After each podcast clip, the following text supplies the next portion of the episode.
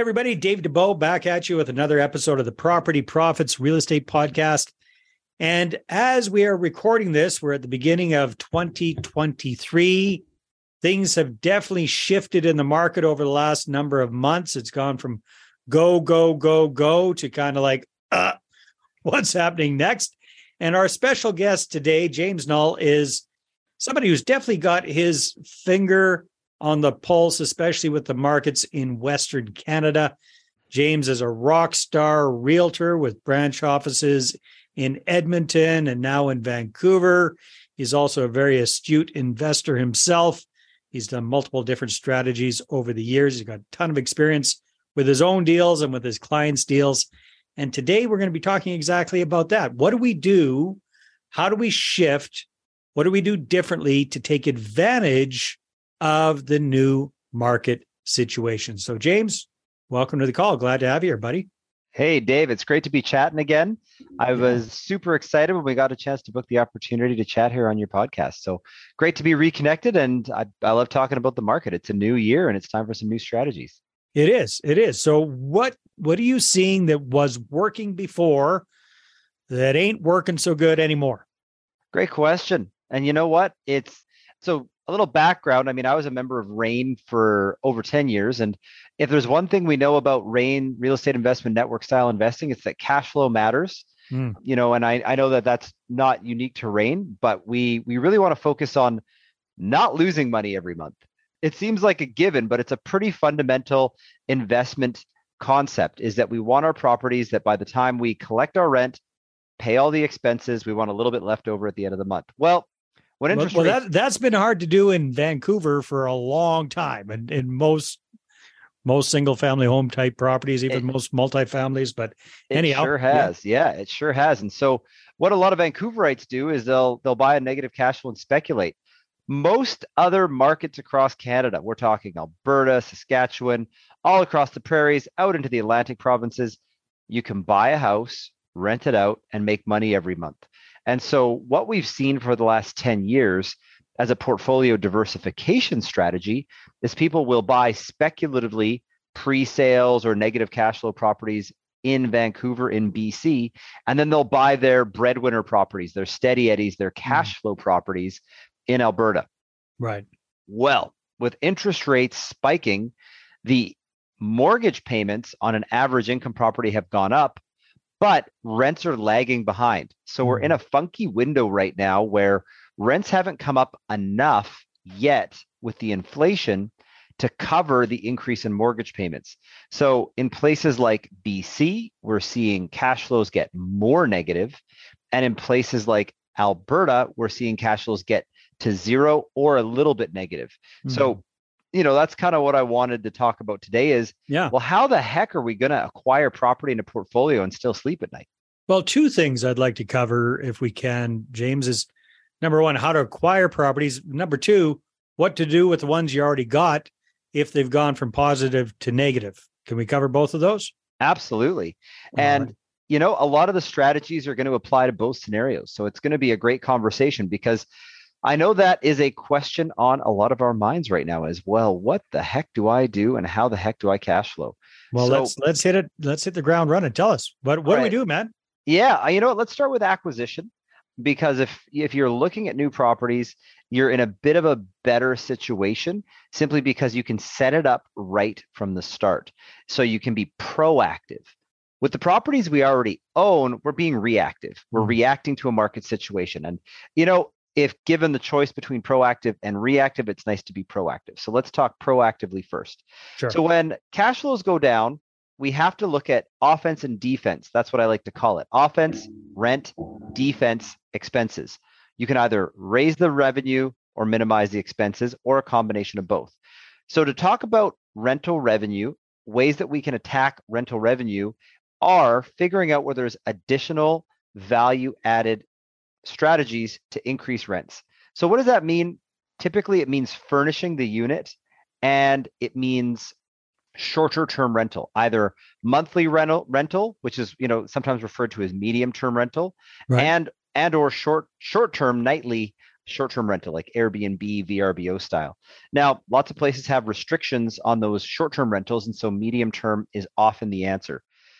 The yin to the yang is that it's expensive to furnish a place, and when you do the 5-year projection on your property, that furniture depreciates super fast. So you do lose value in that initial investment in the furniture. So part of your calculation needs to be, how much will furnishing the place raise the rent by? And is it worth it to invest that much extra money in furniture to get that corresponding increase in rent?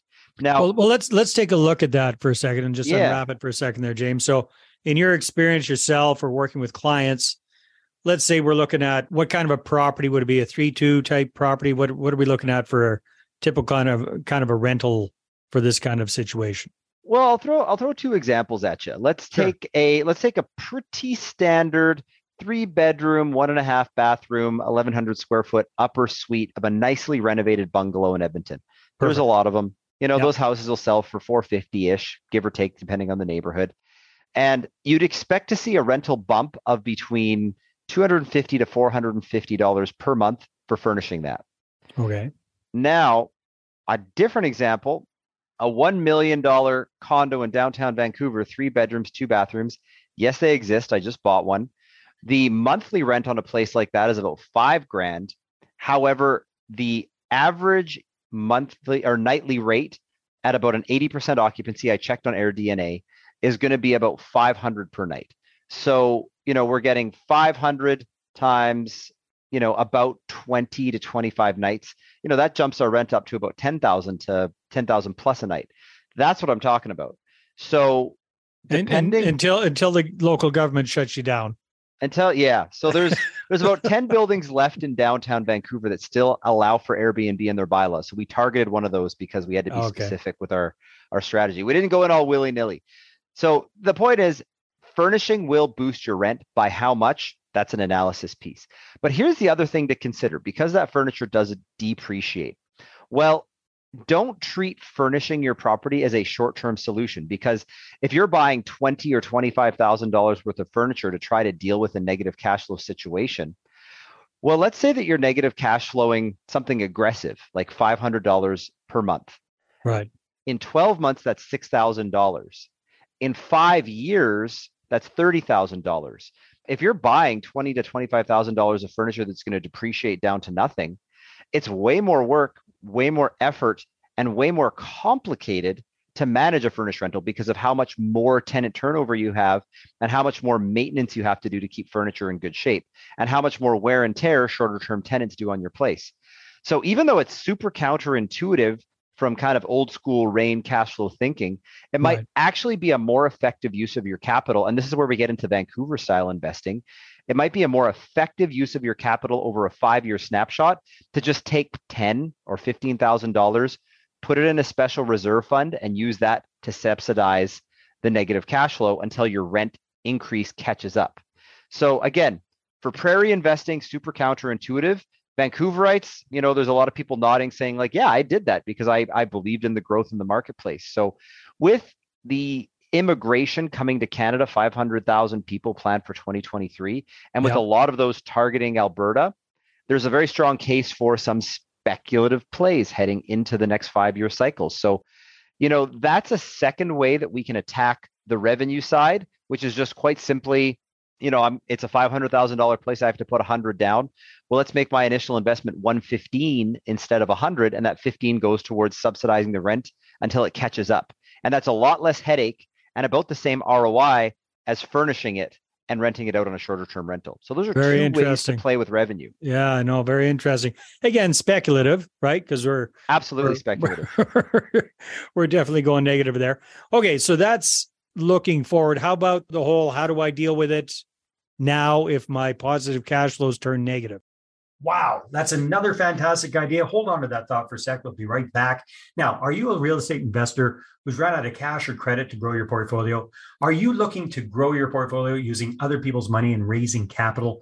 Well, I want to show you how to raise 6 figures or more in 6 weeks or less at my upcoming Investor Attraction Workshop.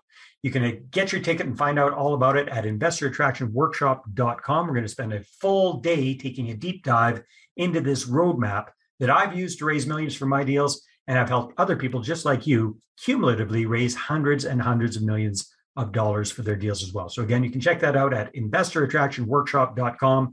And as a loyal listener to the podcast, you'll get 50% off your ticket when you use the discount code podcast. That's right, discount code podcast at InvestorAttractionWorkshop.com. See you at the next workshop. Exactly. So we're going to talk first about expenses, because expense management is just as important as rent creation. So from an expense management perspective, there's certain expenses we can play with, certain expenses we can't. You can't change the mortgage rate. Now, if you locked in, good for you, but we're not talking about those people. So, you know, this is for everybody else. You're not going to be able to change the taxes. You might be able to play with the utilities by investing in energy upgrades, but that, you know, if you're already in a tight budget, that's not very realistic. Yeah. So what can we impact? Well, we know that in a pro forma, usually you do a 5 to 10% allowance for vacancy plus repairs and maintenance, depending on how you put that together. So the way from an acquisition perspective to attack those things is to go for nicer properties, newer properties, better locations where vacancy is lower and there's less initial repairs and maintenance to do. Owning your own properties perspective, it might, even though it's counterintuitive because you have negative cash flow, it might actually be time to offer a rental incentive to your existing tenants so that you don't have to suffer a vacancy. $50 a month, that's $600 a year. You know, 1 month of vacancy on a place that rents for $1,500, it's worth investing the $600 in the short term while the market is tight to save yourself 2 or 3 months of vacancy at $1,500. So what are you suggesting in that case? Like give them a $50 a month discount or? Yeah, depending on the tenant. You know, I mean, we haven't seen rents come up enough to really justify going in guns blazing with a $200 rental increase. So if you happen to have a property that justifies a $100 rental increase, talk to your tenant and say, look, all of this data is telling me $100 is the rental increase that makes sense. We're only going to do $25. I want to save you $75. For places where the rents aren't going up, say, look, the market's tight and I would love you to stay. So if you resign for a year or 18 months, I'll lock in your rent with a little bit of a discount. Again, we're combating vacancy. So at the surface, it seems counterintuitive. Well, hey, how does lower rent save me money? But I can tell you, if that tenant leaves, you're spending 1-2 months on vacancy, couple $1,000 there, and you're probably going to have to spruce the place up. And so if you're already in a tight budget, spending $5,000 to $10,000 on a tenant turnover might be the thing that breaks it. So even though it's counterintuitive, dropping the rent by $50, a $600 investment over the year could be the thing that saves you $10,000 while we're waiting for the market to stabilize. So that's all right. So it's not so much a matter of necessarily being able to turn that back into a cash flow positive place. It's to slow the bleed. Exactly. And that's, you know, I'm talking about some of these extreme situations. So like, you know, the battle of, you know, dropping, you're winning the war here, you know, like saving 10, if you're in a tough spot, is well worth investing a little bit in lower rent. Second thing we can attack, you know what, if you're in a position where it's tight, this is a roll up your sleeves type scenario. It's a batten down the hatches scenario. So tell your property manager, you're going to take it from here. You might just need to self-manage. 10% that's a lot. That's a lot of money. I mean, I don't want to manage my own properties, but if that's the difference between my portfolio collapsing into negative cash flow and not, you know, like these are the types of times that test your character, test your mettle. And this is why we got into real estate investing. And, you know, 20 years from now, you'll be like, that was a tough year, but you know what? I'm glad I hung on to those properties and now I've got a really happy financial future. So that's another way we can look at pushing the expense side. Now, quick question for you. What do you see as far as like, if you've got some of these single family homes in Alberta, Saskatchewan, et cetera, they're long-term rentals right now. They've gone negative cash flow. What if you ponied up, furnished them, and turned them into short-term rentals instead of medium-term rentals? Would that make much of a difference cash flow-wise? I think it would. Again, furnishing and shortening your term always increases the rent. So if there's the capital available to invest in that furnished option and your main concern is the rental amount, then I would say consider investing it. Another option is, again, depending on how hard hit you are by the variable rates, it might be time to just sell one. It sucks to go backwards, but this is a go backwards kind of market for some people. And so, you might need to sell one to recover some equity that you use to subsidize the rest until the market comes around. It's going to feel really crappy in the short term, but it feels a lot less crappy to do that than to lose a bigger chunk of your portfolio. So, don't think about it in terms of trying to cling to every property. Think about it like a wise portfolio manager just rebalancing a stock portfolio. It's the same strategy, it's the same mindset, it's the same approach. Of course, real estate's a little bit less liquid. So, you're going to have to spruce up the property and hire the realtor and go through the whole shebang. But at the end of the day, think about it like a portfolio rebalancing to make it through a tough market. Don't think about it like, oh my gosh, I'm losing $50,000, $60,000, $70,000 in a property. You'll recover from this. It's a portfolio rebalancing.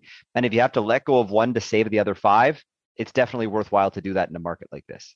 No, that makes a lot of sense. And it's about getting the emotion out of it and not being so attached to things. James, very, very wise words. Definitely appreciate that. If people want to connect with you, if they want to find out more about you and what you're up to in Edmonton as well as Vancouver, where should they go? Well, my social media platform of choice is still Facebook. I'm old school like that. So look up James Knull on Facebook or just hit up our website, www.mogulrg.com. Give me a call, drop me an email. I'm easy to get a hold of, and I love chatting about real estate. Sounds good. James, always a pleasure. Thanks so much. I really appreciate it. Hey, it's been a slice. Thanks for having me on, Dave. My pleasure. All right, everybody, take care. We'll see you on the next episode. Well, hey there. Thanks for tuning into the Property Profits Podcast. If you like this episode, that's great. Please go ahead and subscribe on iTunes. Give us a good review. That'd be awesome. I appreciate that. And if you're looking to attract investors and raise capital for your deals, then I'm going to invite you to get a complimentary copy of my newest book, right back there. There it is.